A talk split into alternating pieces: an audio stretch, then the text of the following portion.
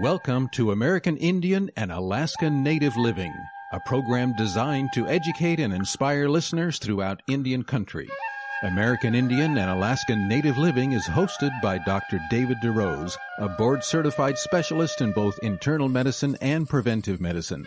Dr. DeRose has a wide range of experience with native health issues, and he is here today to help you learn more about your health.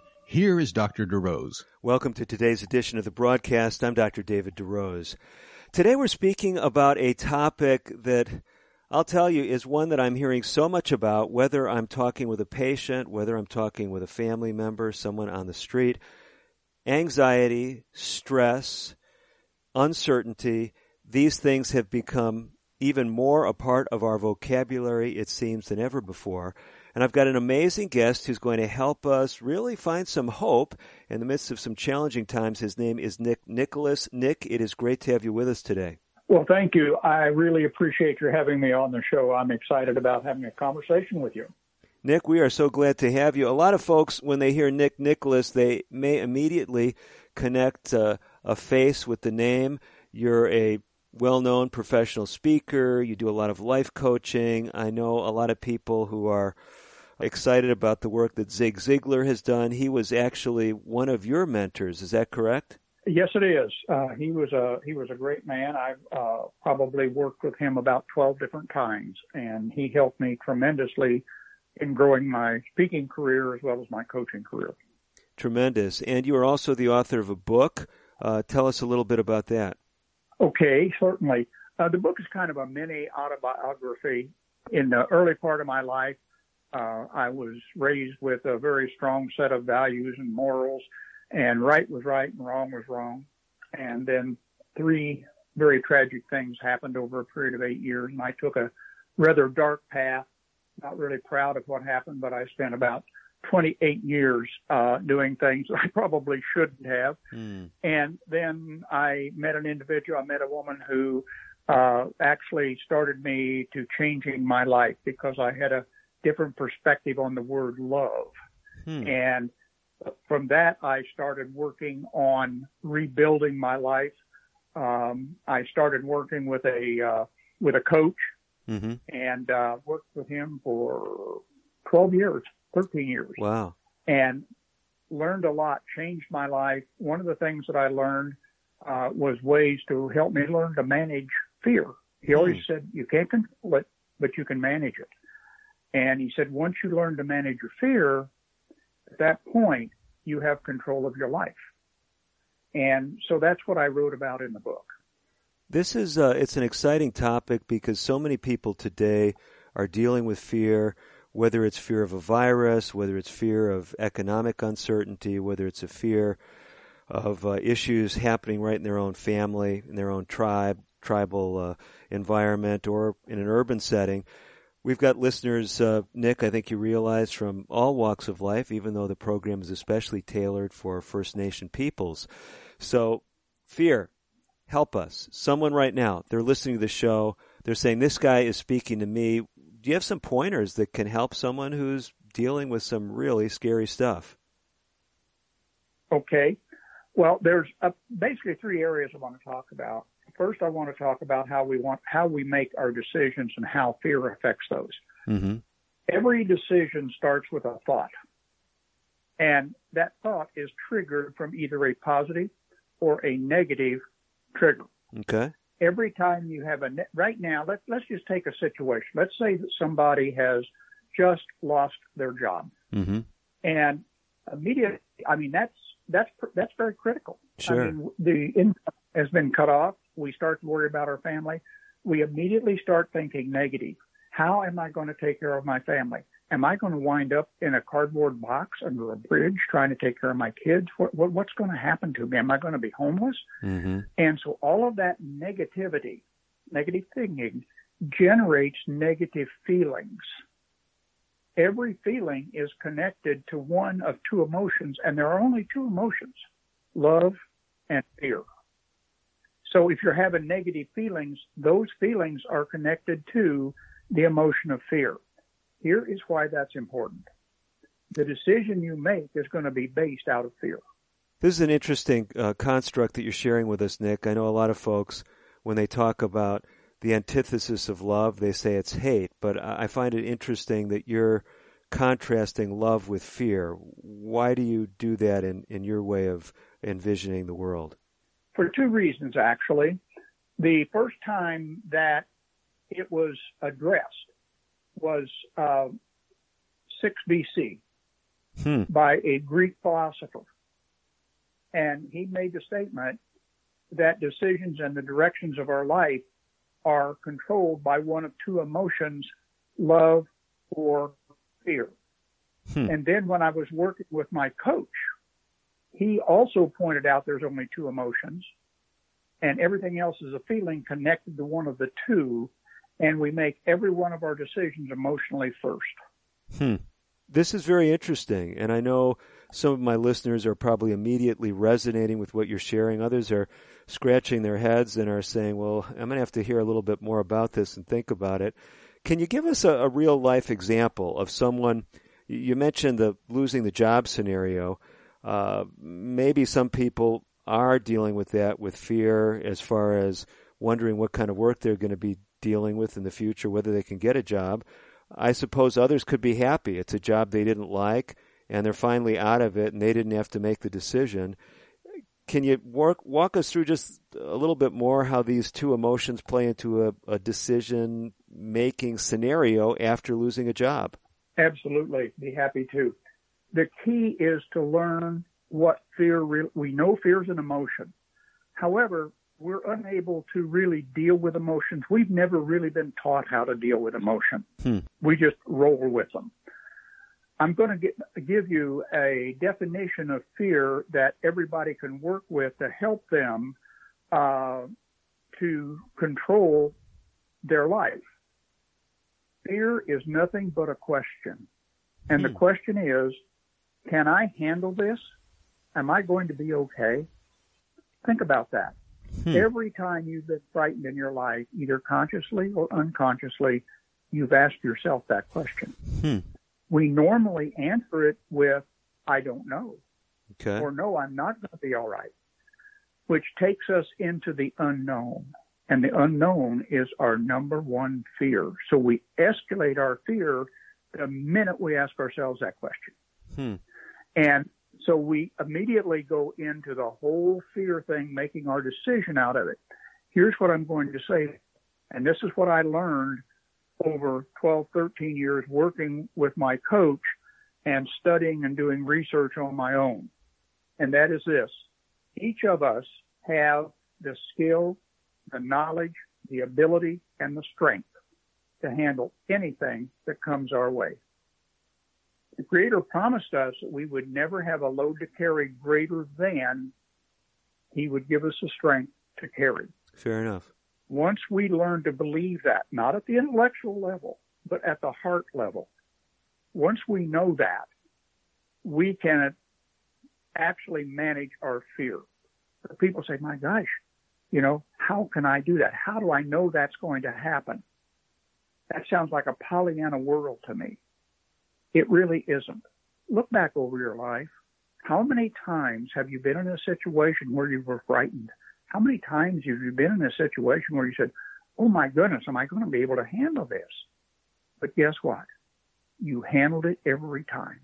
May not have come out the way you wanted it, but you know what? You made through, you made it through. You handled it. You're stronger for it. You draw strength from it. You learn to be a better person as a result of it. But it wasn't fun going through it. The outcome may not have been what you wanted, but honestly, it was the outcome you needed. No, I, I appreciate you giving us this perspective, Nick, because so many people, when it seems like life has dealt them a bad hand, uh, retreat, they get depressed, they get anxious. And what I hear you saying is if we start to realize what kind of the emotional challenges for us, it's really to realize that the Creator isn't abandoning us, that there is uh, a positive expectancy that we can embrace. And although that may help us on a mental level, someone might be tuning in and saying, well, yeah, it's fine to think everything's going to be all right, but that's not going to put bread on the table. That's not going to give me a new job. How does someone take that maybe greater sense of peace or love or whatever they're cultivating in place of the fear? How does that then translate into a different outcome? That's a very good question. And uh, most of the clients that I work with basically ask me the same question. Mm-hmm. And basically, here's how I answer it. Certainly, I'm not going to be able to say, okay, you're definitely going to get the job you want, or, or you know, you're going to become a millionaire, or whatever. What I can tell you is this: fear does three things to us. It blinds us, it confuses us, and it paralyzes us. Hmm. Now, we've all heard the saying, when one door closes, another opens. Okay. However, what we don't understand is the door that opens does not open all the way. It just opens a little crack. Hmm. The fear, the paralyzation, the confusion blinds us to what that new door is.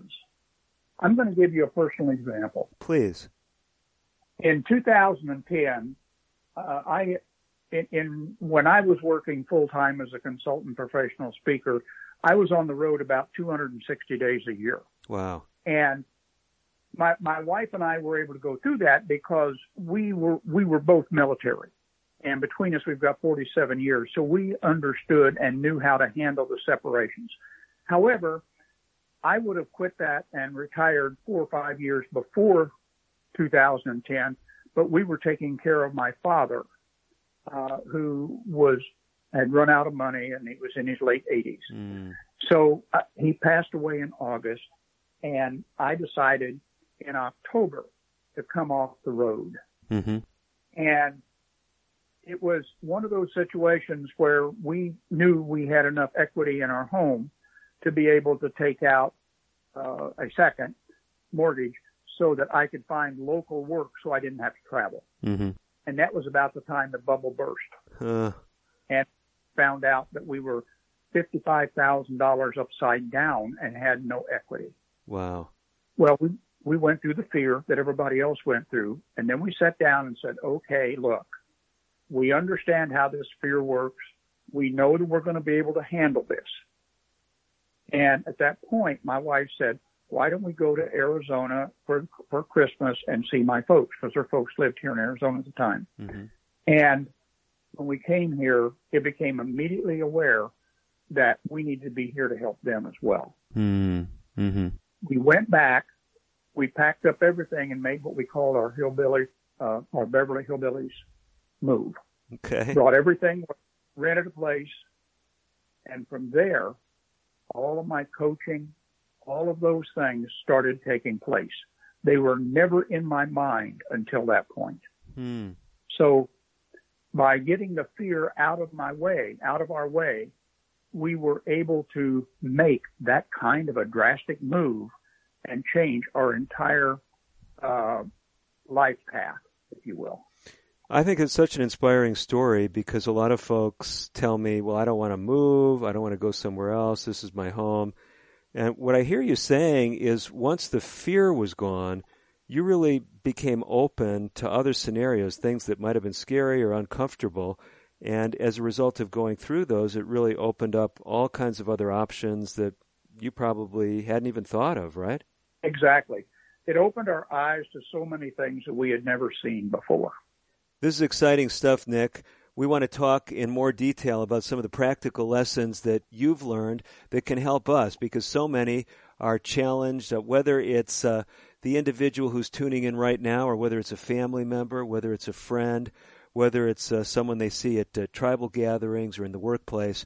You have got a lot of insights how we can really take control of our lives, not letting fear run our lives. That's the message on today's edition of the broadcast. We're going to be coming back with more from Nick Nicholas. He's the author of the book Reclaiming My Life. You can learn more uh, about Nick and his uh, consulting and his works, as well as listen to some of his podcasts at his website. We'll be giving you that information when we come back right after these important messages. Don't go away. I'm Dr. DeRose. More right after this. Today's broadcast has been pre-recorded. However, if you have questions about today's show or would like further information, please reach out to us on the web at aianl.org. That stands for American Indian Alaska Native Living. Again, aianl.org. Or you can call us at 1-800-775-HOPE. That's 1-800-775-4673. We'll be right back after this. The following is a public service announcement for victims of child abuse. For 13 and one half years, I was the victim of severe child abuse. I was being beaten, cursed, and deprived of any kind of love and care. It was a big secret. Children are born to be loved, not to be abused. If you've experienced child abuse, find someone to talk to, someone you can trust and share your hurt and disappointments. Go to overcomingabuse.org. That's overcomingabuse.org. We are strong, we are resilient, and we will get through this together. But these are stressful times, and it's important to also practice good self-care. It's normal to feel overwhelmed, anxious, or afraid, but there is hope. Reach out to someone, connect with your friends, stay in touch with your community, and know that you are not alone. Learn more at wearebroadcasters.com slash hope. Furnished by the National Association of Broadcasters and this station. I'm Andrew Saul, Commissioner of Social Security. I'm here to warn you about telephone scammers pretending to be government employees. Some of these scammers may say threatening things like you will be arrested if you don't make payments or provide personal information. Do not fall for these tricks. These calls are not from us. Real Social Security employees will never threaten you for information or money. If you receive a call like this, hang up. Never give the caller your personal information, like your Social Security number or bank account, or send money in any form cash, gift cards, wire transfers, or prepaid debit cards. Report the call to our law enforcement arm, the Office of the Inspector General at oig.ssa.gov. Share this information with your friends and family.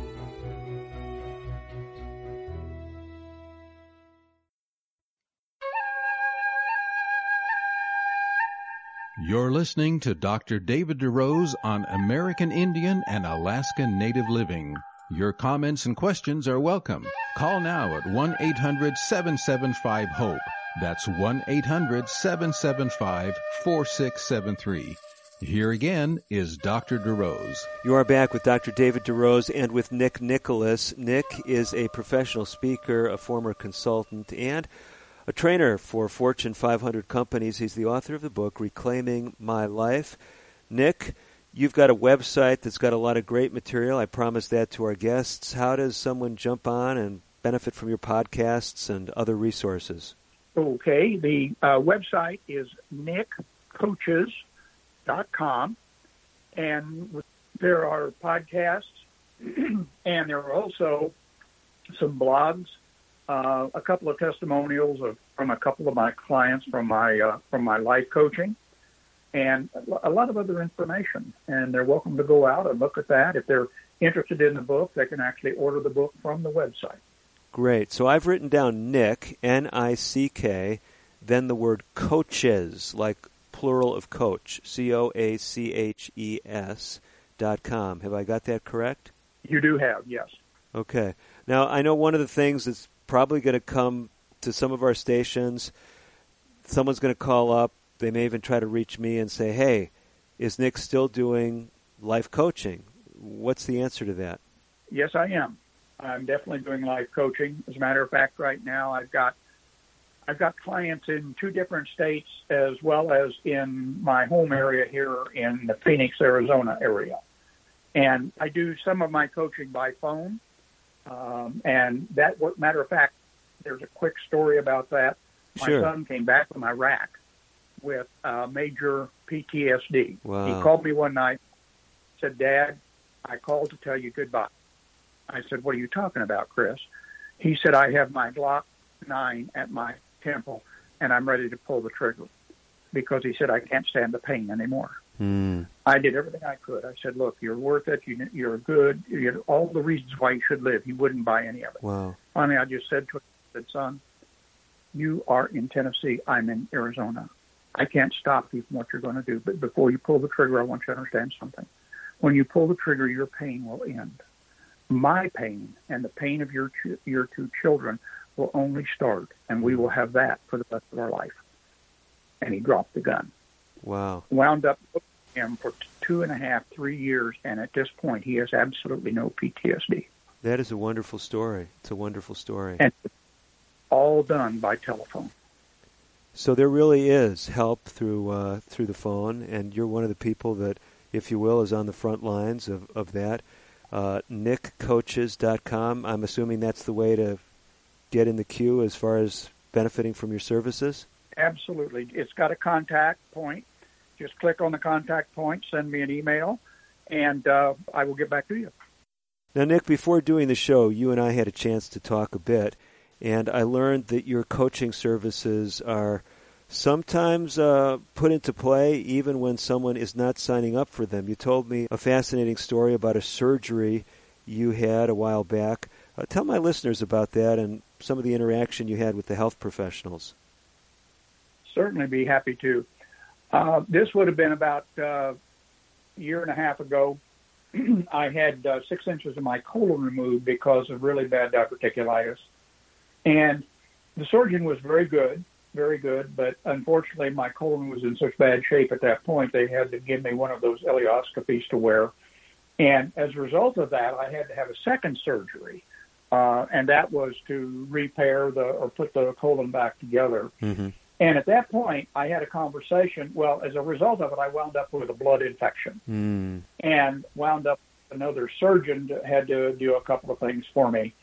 And seemed like every surgeon I worked with would talk, I would wind up doing kind of a mini coaching session. We'd wind up having good conversation. One surgeon said to me, he said, Nick, he said, I'm very, very good at what I do. But he said, after talking to you and after reading your book, he said, I've learned that I, I need to make some changes. He said, I brought a new concept into my practice. And I said, what, what is that? And he said, I am now going to be employing what I call emotional medicine. Mm. And he said, What I've learned is that I can do my very best job. But unfortunately, if my patient is not in emotionally in the right place, in a positive mindset, then everything I've done is going to be useless because the patient isn't going, probably isn't going to do well afterwards. So he said, I'm changing the way I approach my patients so that I can help them emotionally as well as physically with my surgery. I mean, this is a powerful concept, and I hope uh, my health professional listeners are really tracking with what you're sharing because I think so many of the patients that I have seen over the years are really emotionally hurting. It seems even more prevalent today than ever before. And it's one thing to be expert in rendering a diagnosis, prescribing a treatment, doing a surgery, doing some other procedure. But people, it seems today more than ever, especially in this very busy, rushed environment that we find ourselves in, are looking for that human touch. They're looking for people who care and can relate to them. And it sounds like these surgeons were really connecting with the power of compassion. Is that fair to say? That would definitely be fair to say. We have to understand the connection between the body, the mind, and the spirit. And as a physician, you know yourself that somebody that is in high level of stress is putting themselves in a medical negative situation, high blood pressure, uh, and a number of other things Mhm, that can come from that. The other thing is that we will find a way to cope with that which we fear. And there's a lot of ways to cope. Some people overeat. Some people go to the bulimic side of it where they don't eat. Uh, some people go to alcohol. I went to alcohol. Wow. I went four and a half years and never drew a sober breath. wow. And I worked every, but nobody knew that I was staying drunk the entire time. I was a functioning alcoholic. But with the work I did with my coach and what I've learned from that, I no longer have an alcohol problem. I no longer have an alcohol problem. And so we have to understand that high stress drives negative behavior in a manner where we're trying to learn. to cope. Rather than cope, I want people to learn how to manage fear. I really like what you're sharing, and I know it's resonating with my listeners across demographic lines because I know some mental health professionals have said, you know, addiction is not something that just affects a small percentage of the population. All of us are prone to addiction. It just varies what that addiction is. And so, whether we're talking about alcohol or drugs, whether we're talking about pornography, whether we're talking about workaholism, I mean, the list can go on and on. And what I think you're sharing with us, Nick, is some insights that everyone especially needs to hear right now because it's so easy when we're feeling stressed, when we're feeling anxious, when we're feeling under pressure, to retreat into those uh, uh, comfortable behaviors. And often those comfortable behaviors are destructive, whether it's, like you said, the alcohol or whether it's anorexia or bulimia. So help us kind of walk through this. Speak to someone right now who's listening. They're saying, hey, this guy's speaking to me. I've got an alcohol problem, a drug problem. How do you help that person see that there is help when maybe they've failed treatment programs in the past or they've been sober for a month or two and then fell right back into the thick of things? That's a very, very good question. I went through the uh, Alcoholics Anonymous, all of that, and I've worked with a couple of people who have alcohol or addiction problems. Now, with drugs, there are some of the drugs that you can help them with, but some of these more uh, the manufactured drugs and so forth. Once you're on those, that's a whole different whole different ballgame. Um, the thing of it is, we have to look at what drove us to drink. Now, one thing I learned from my coach was, he told me, he said, Nick, five to ten percent of people who are alcoholics are seriously chemically dependent. He said the other 90% are emotionally or psychologically dependent. They're using the drug, alcohol, whatever, to put themselves in a position to be able to cope with a very negative situation. So let me share with you what happened to me and why that what they tell me is what they told me and what I went through is so true. Mm-hmm. Between my junior and senior year, my mother passed away. She and I had been very, very close. Wow. That was the first time I said, wait a minute, you know, I've always tried to do what's right. Why am I experiencing this very negative situation? Mm-hmm, mm-hmm. Five weeks later, I found that the girl that I'd been dating since I was a sophomore, and she and I had talked about getting married after we graduated, I found out that she was intimately involved with four of my friends. Wow. That was a shock. So I go to college, and that's where I first made my big mistake. When I get to college, I said, "There's no, it's no longer black and white. There's gray." And I made gray fit anything I wanted to do, and that is when I started drinking. Mm. Because I found that when I drank, I felt good. I didn't have to feel that negative emotional pain. Mm. Wound up getting married, eight and a half, had a, a wonderful wife, two beautiful children, a great job. Came home off the road one day early and caught my wife in bed with my best friend. Whoa. That that that took me over the edge. I went to the dark side. I lived homeless for 45 days. I didn't stay sober at all the entire time. Every penny I got, mm. I put into mm. alcohol. One morning, I woke up in a alley behind a federal building in Joplin, Missouri. Nick, you've got us on the edge of our seats. Uh, we want to hear what happens. We do have to step away just briefly. Nick Nicholas telling his life story, you can likely relate. Hopefully, you haven't gone through something uh, quite uh, as dramatic. Maybe it's even worse what you've experienced. There is a way out. We'll be right back. Nick Nicholas, more right after these words. American Indian and Alaska Native Living will continue in a moment. If you have questions or comments about today's pre-recorded broadcast, please contact us on the web at aianl.org or call 1-800-775-HOPE. That's 1-800-775-4673. The following is a public service announcement for victims of child abuse. The most negative thinking in my childhood was the things said to me. I felt like I was a bag of garbage waiting to go to the dump. Please, mums and dads, put a watch on your mouth as you relate to your children. If you've experienced child abuse, find someone to talk to, someone you can trust and share your hurt and disappointments. Go to overcomingabuse.org. That's overcomingabuse.org. Papa, why can't we telegraph while riding a horse? Son, there ain't no one to blame but Jeffro. He was riding old Betsy the Stallion, tip-tapping away at his telegraph, when blam! Ran right into the side of the saloon. Well, if Jeffro can't do it, neither should you. Don't text and drive. Visit StopTextStopWrecks.org. A message brought to you by the National Highway Traffic Safety Administration, Project Yellow Light, and the Ad Council. Hi, I'm Dr. Nia Heard-Garris with today's tip for kids from the American Academy of Pediatrics. Every year, hundreds of teens drown. If your teen hasn't learned to swim yet, it's never too late. Even if your teen is a strong swimmer, make sure to supervise kids of any age. No one should swim alone. Teach them to enter the water feet first, wear life jackets on a boat, and never use alcohol or drugs on the water. Drowning is preventable. For more, visit healthychildren.org.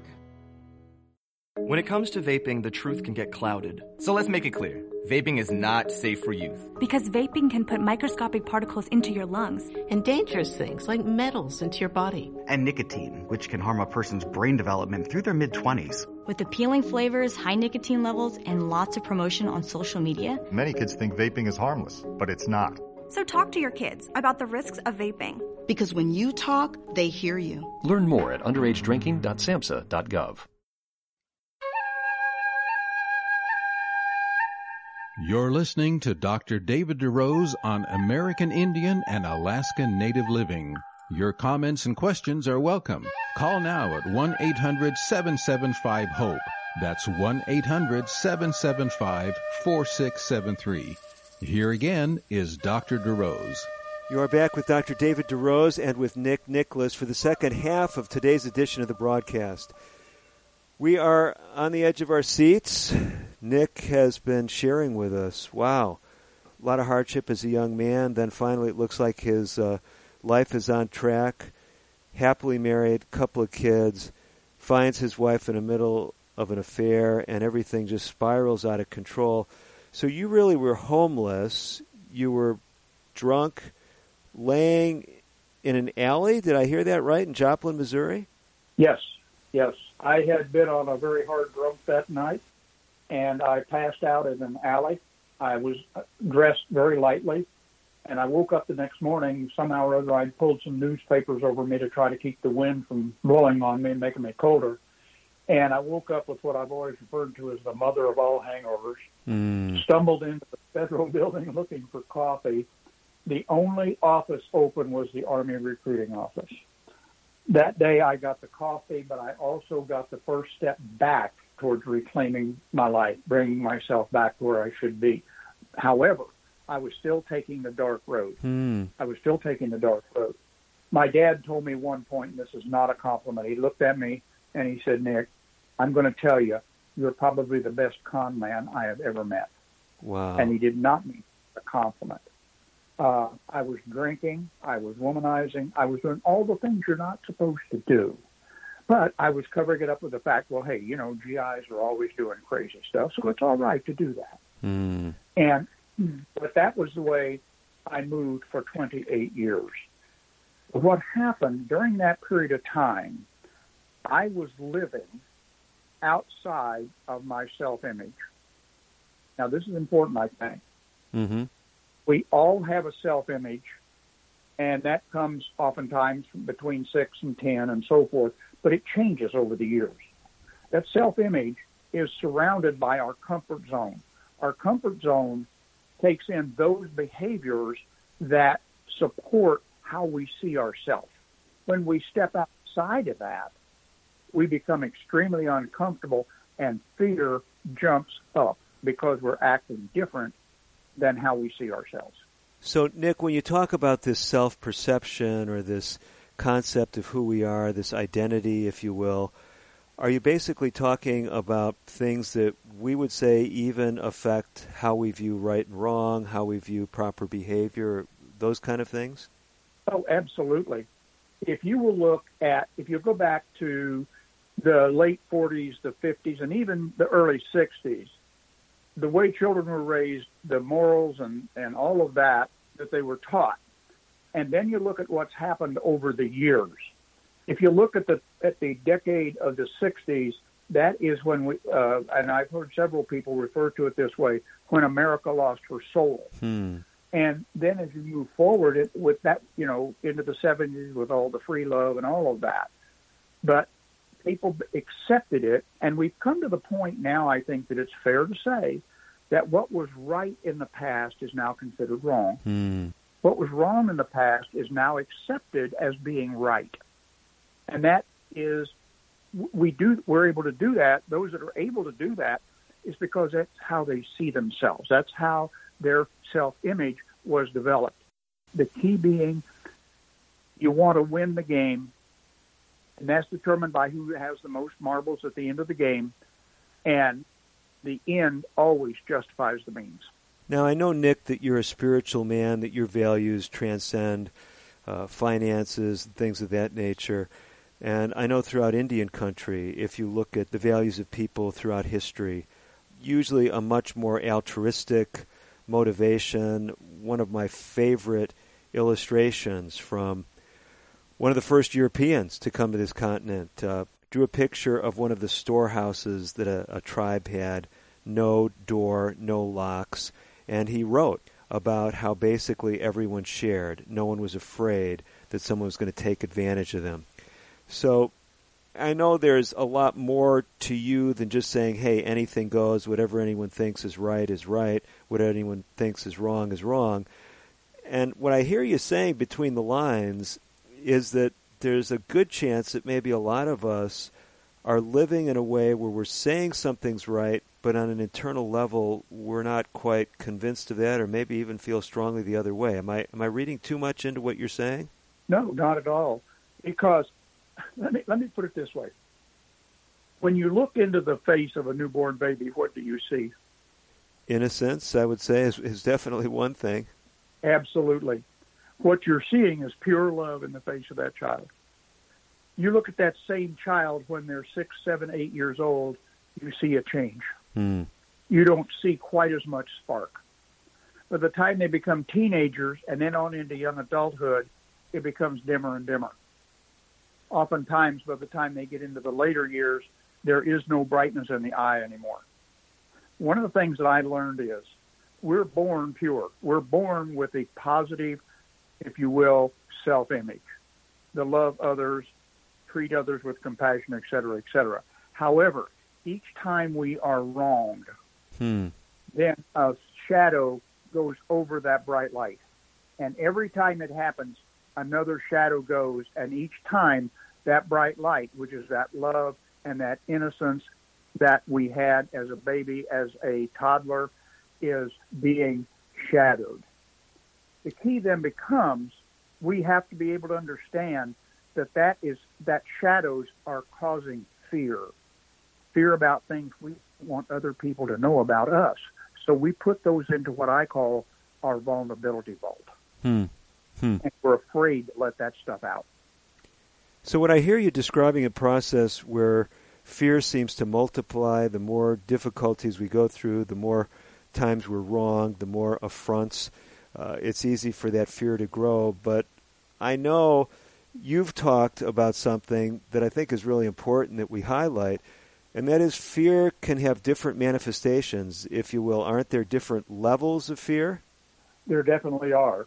Let's let's talk about what generates fear. Every one of us, our number one instinct is survival. Now, most people think of that in terms of life or death, and that certainly is a level of survival. But we also have a level of survival in our professional life, our personal life, our financial life, all those different areas of our life. We want to survive. Mm-hmm. Anytime there is a real or a perceived threat to any one of those areas of our survival, our first reaction is fear, automatic. Hmm. Now, it's not always bad because fear keeps us sometimes from doing stupid stuff. Okay. I'm not going to walk. I'm not going to walk across the interstate at rush hour in downtown Phoenix, Arizona. I wouldn't live to get to the other side. I'm Mhm. afraid to do that. Mhm. That's good. The problem is that oftentimes we take it too far. give you an example. Two gentlemen get on an elevator going to the 12th floor. It stops on the sixth floor. It's locked up. They have to wait for somebody to get them out. They miss their meeting, so they reschedule it, and they come back a week later. They walk up to the elevators. One man gets on the elevator. The other man says, I'll never, ever get on another elevator as long as I live. I'm walking to the 12th floor. What happened was immediately the gentleman that went to walking, he allowed fear to stop him from doing something that probably will never, ever happen to him again in his life. Hmm. But that one instance controlled his life when it came to going to upper floors in a building for the rest of his life Wow. because of fear. I mean, that's a powerful illustration because uh, so often as a physician, I've seen people that have that single bad experience, and some would say they've overgeneralized it, and they, they see that same scenario in so many places. It may not just be the elevator that they're afraid to trust. Uh, it may be the airplane. It may be the, the Uber driver. Is that common where this kind of fear would then bleed over into other settings as well? Oh, absolutely, absolutely.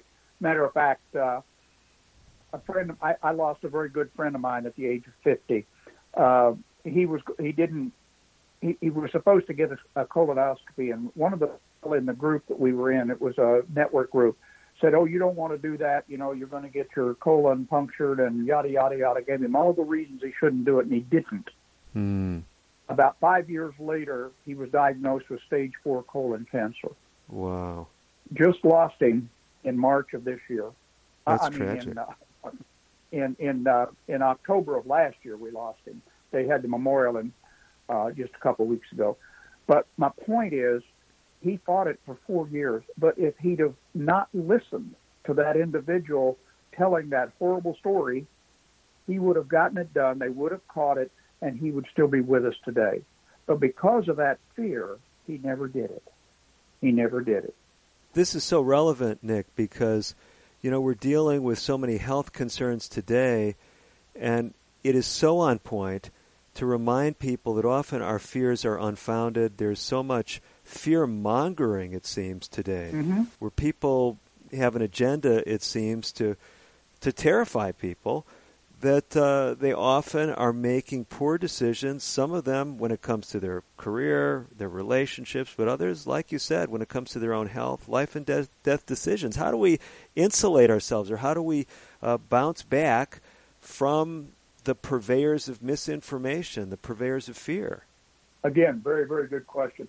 Let's go back to how we get the levels of fear. Then I will talk more about how we, uh, if you will, neutralize it or manage it so that we go ahead and do the things we need to do. Beautiful. Go for it. When we perceive a threat to any one of those survival areas, we react with a fear. Now, the level of fear is determined by our level of internal security. Hmm. Okay? So there's three things. In, in order to have internal security, we have to believe. We have to have faith. I had no fear going through three major surgeries and two procedures over a two year period because I had total faith in, in the medical personnel working on me. Okay. Yes, I had a little concern, but I wasn't worried about it Mhm. because I I knew that they were I was going to be okay. Now, so we can depend on others. We can have faith in those around us, but we know that sometimes they let us down. Right. Uh, we can have faith in ourselves. I mean, you do a great job as a radio host. If somebody challenged you, that would, you, yeah, okay, fine.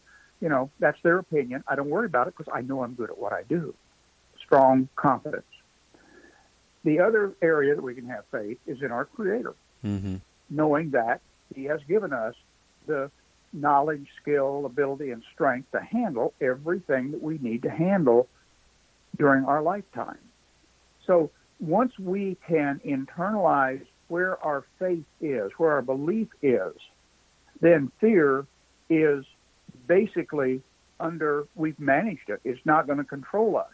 Mm-hmm. But the key is we have to come to understand it does not make any difference what happens. We're going to be okay. We can handle anything that comes our way. I appreciate that optimistic perspective. I know my listeners do as well, Nick. And uh, we do have to step away just briefly, but before we do, I know a lot of folks are wanting to connect with you. You got a lot of great resources on the website. Give us that website one more time. NickCoaches.com.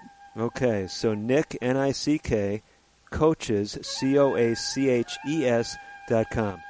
We're going to step away just briefly. Nick Nicholas staying by for our final segment. I encourage you to do the same. Got some powerful illustrations coming up and some very practical things for you and for your loved ones. Don't go away. Today's broadcast has been pre-recorded. However, if you have questions about today's show or would like further information, please call 1-800-775-HOPE. That's 1-800-775-4673. We'll be right back after this. The following is a public service announcement for victims of child abuse. If child abuse victims don't get counseling or help, they so often become abusers themselves. The victim doesn't make the decisions, they just take the orders. I got help, and so can you. If you've experienced child abuse, find someone to talk to, someone you can trust, and share your hurt and disappointments. Go to overcomingabuse.org. That's overcomingabuse.org. Hi, I'm Dr. Shelly Flais with today's tip for kids from the American Academy of Pediatrics. If you own firearms, it's your responsibility to make sure they're always stored safely. Hiding them in a closet or drawer is not enough. Kids know where they are. Research shows the risk of injury and death is lower if guns are stored unloaded and locked up, with the ammunition locked in a separate place. This is important when children are young, as well as when they grow into teenagers. For more, talk with your pediatrician or visit healthychildren.org. So I wanted to talk with you and your mom today, Lily, because some people at school have noticed changes going on with you, and we're concerned. Like what? Who? Some of your friends, teachers. It sounds like you've lost interest in a lot of things lately. You're hanging with new friends. So? So, individually, maybe those things are no big deal. But taken together, and then the incident the other day, you were with Derek when he was caught selling marijuana. Yeah, he was selling it. Honey, we know. But we care about you and, and want to know what's going on. That's right. We just want to understand better and see how we might help. And if weed is a part of it, we just want to make sure you understand the negative consequences for someone your age, the physical and mental health effects, the poor decision making, and the confusing legal aspects these days. So, what do you say? Can we talk? For more information about talking with your kids about underage use of alcohol and other drugs, visit underagedrinking.samhsa.gov.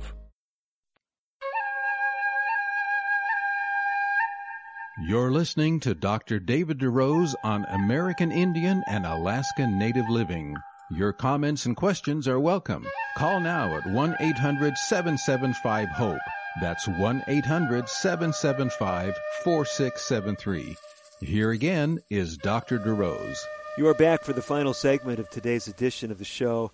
Nick Nicholas, my guest, he is uh, really helping us realize that there is hope, there's encouragement, there are reasons to have confidence even in the most difficult situations. So I don't know what you're facing today, but Nick has been saying we can trust a loving Creator, we can have faith in those around us. Things are going to get better.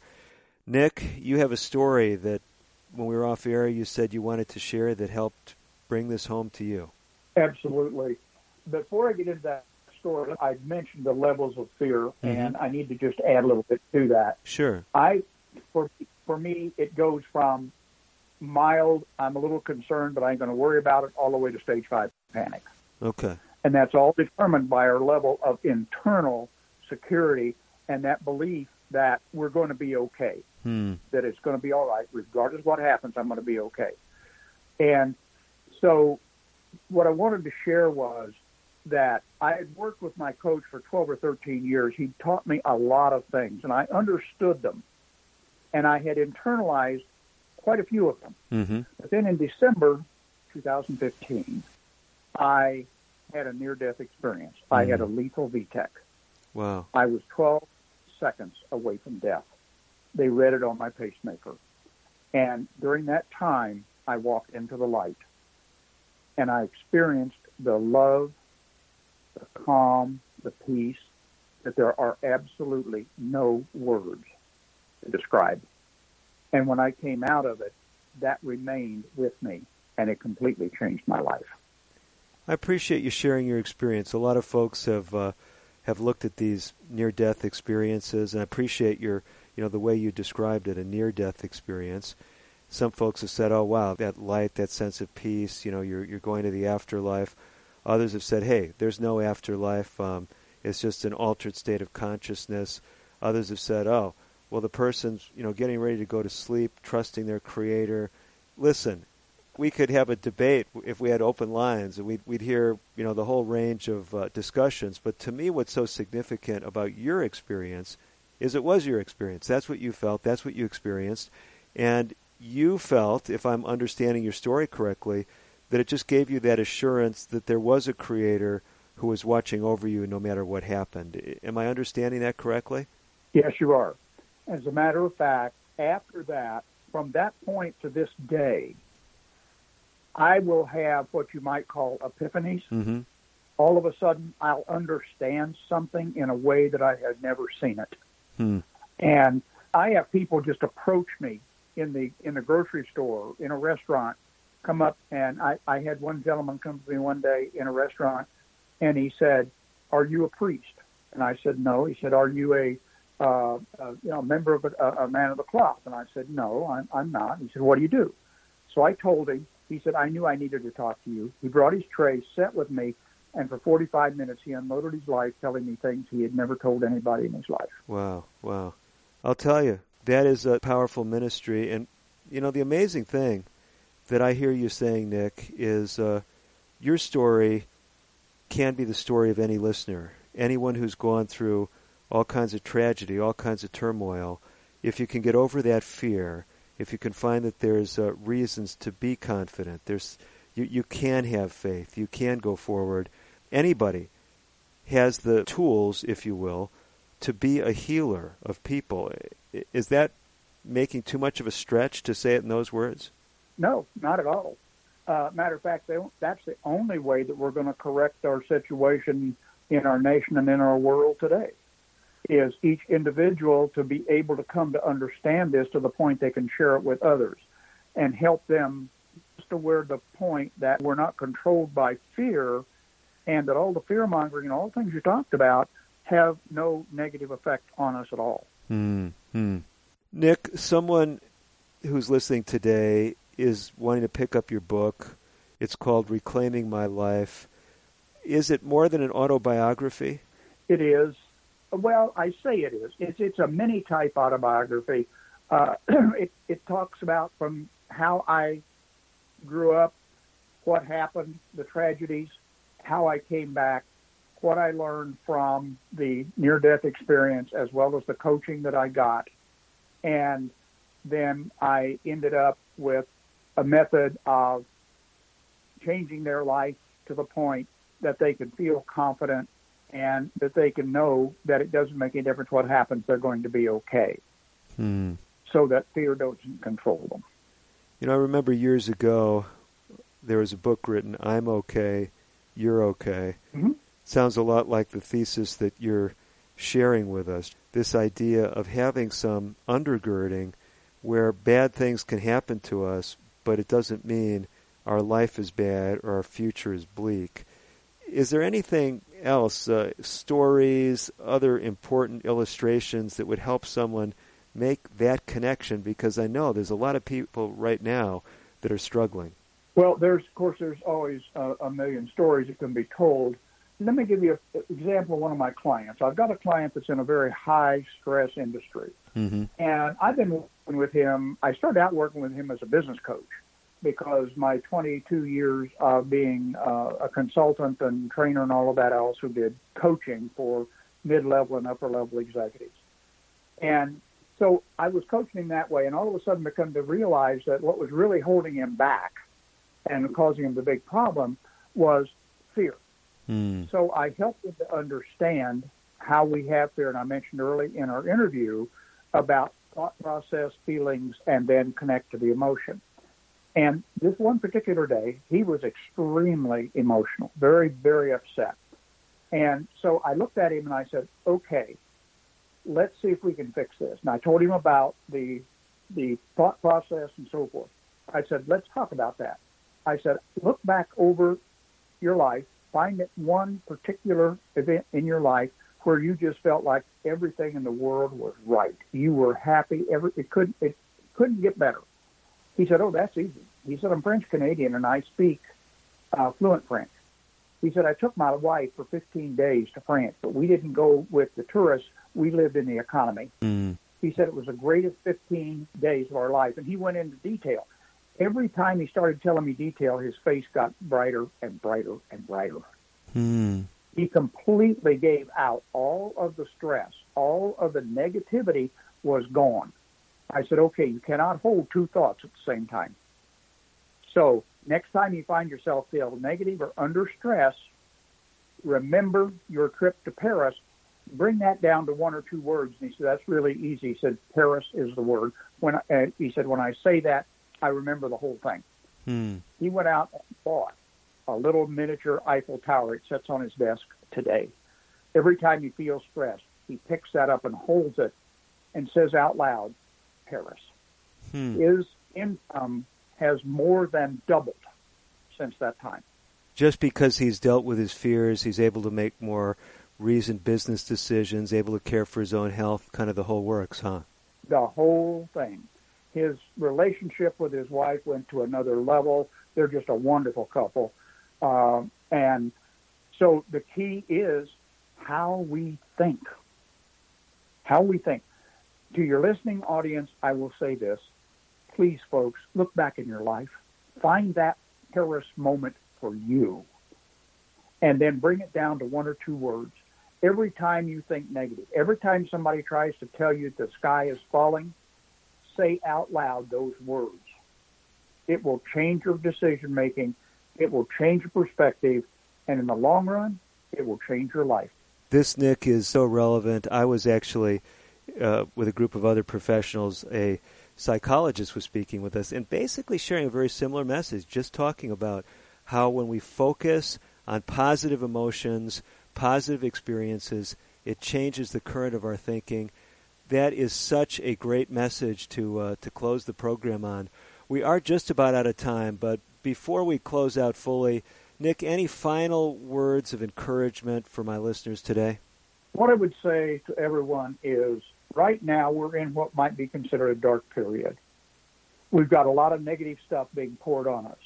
We have no control over any of that. As we say in the military, that's way above my pay grade. Mm-hmm. However, you do have the opportunity to control yourself Right.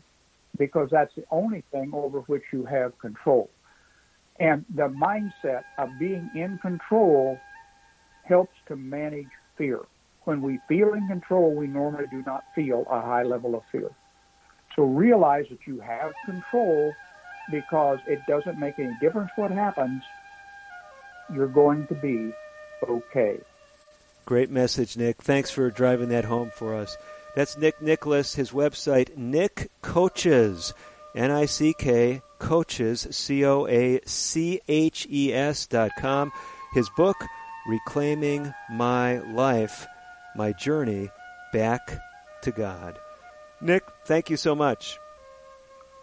Thank you. It's been a pleasure, and I hope that this has been helpful for your listeners. Most definitely. I'm Dr. David DeRose. Hopefully, you'll take this stuff and run with it, each of you, my listeners. As always, I'm wishing you the very best of health. Native Voice One, the Native American Radio Network.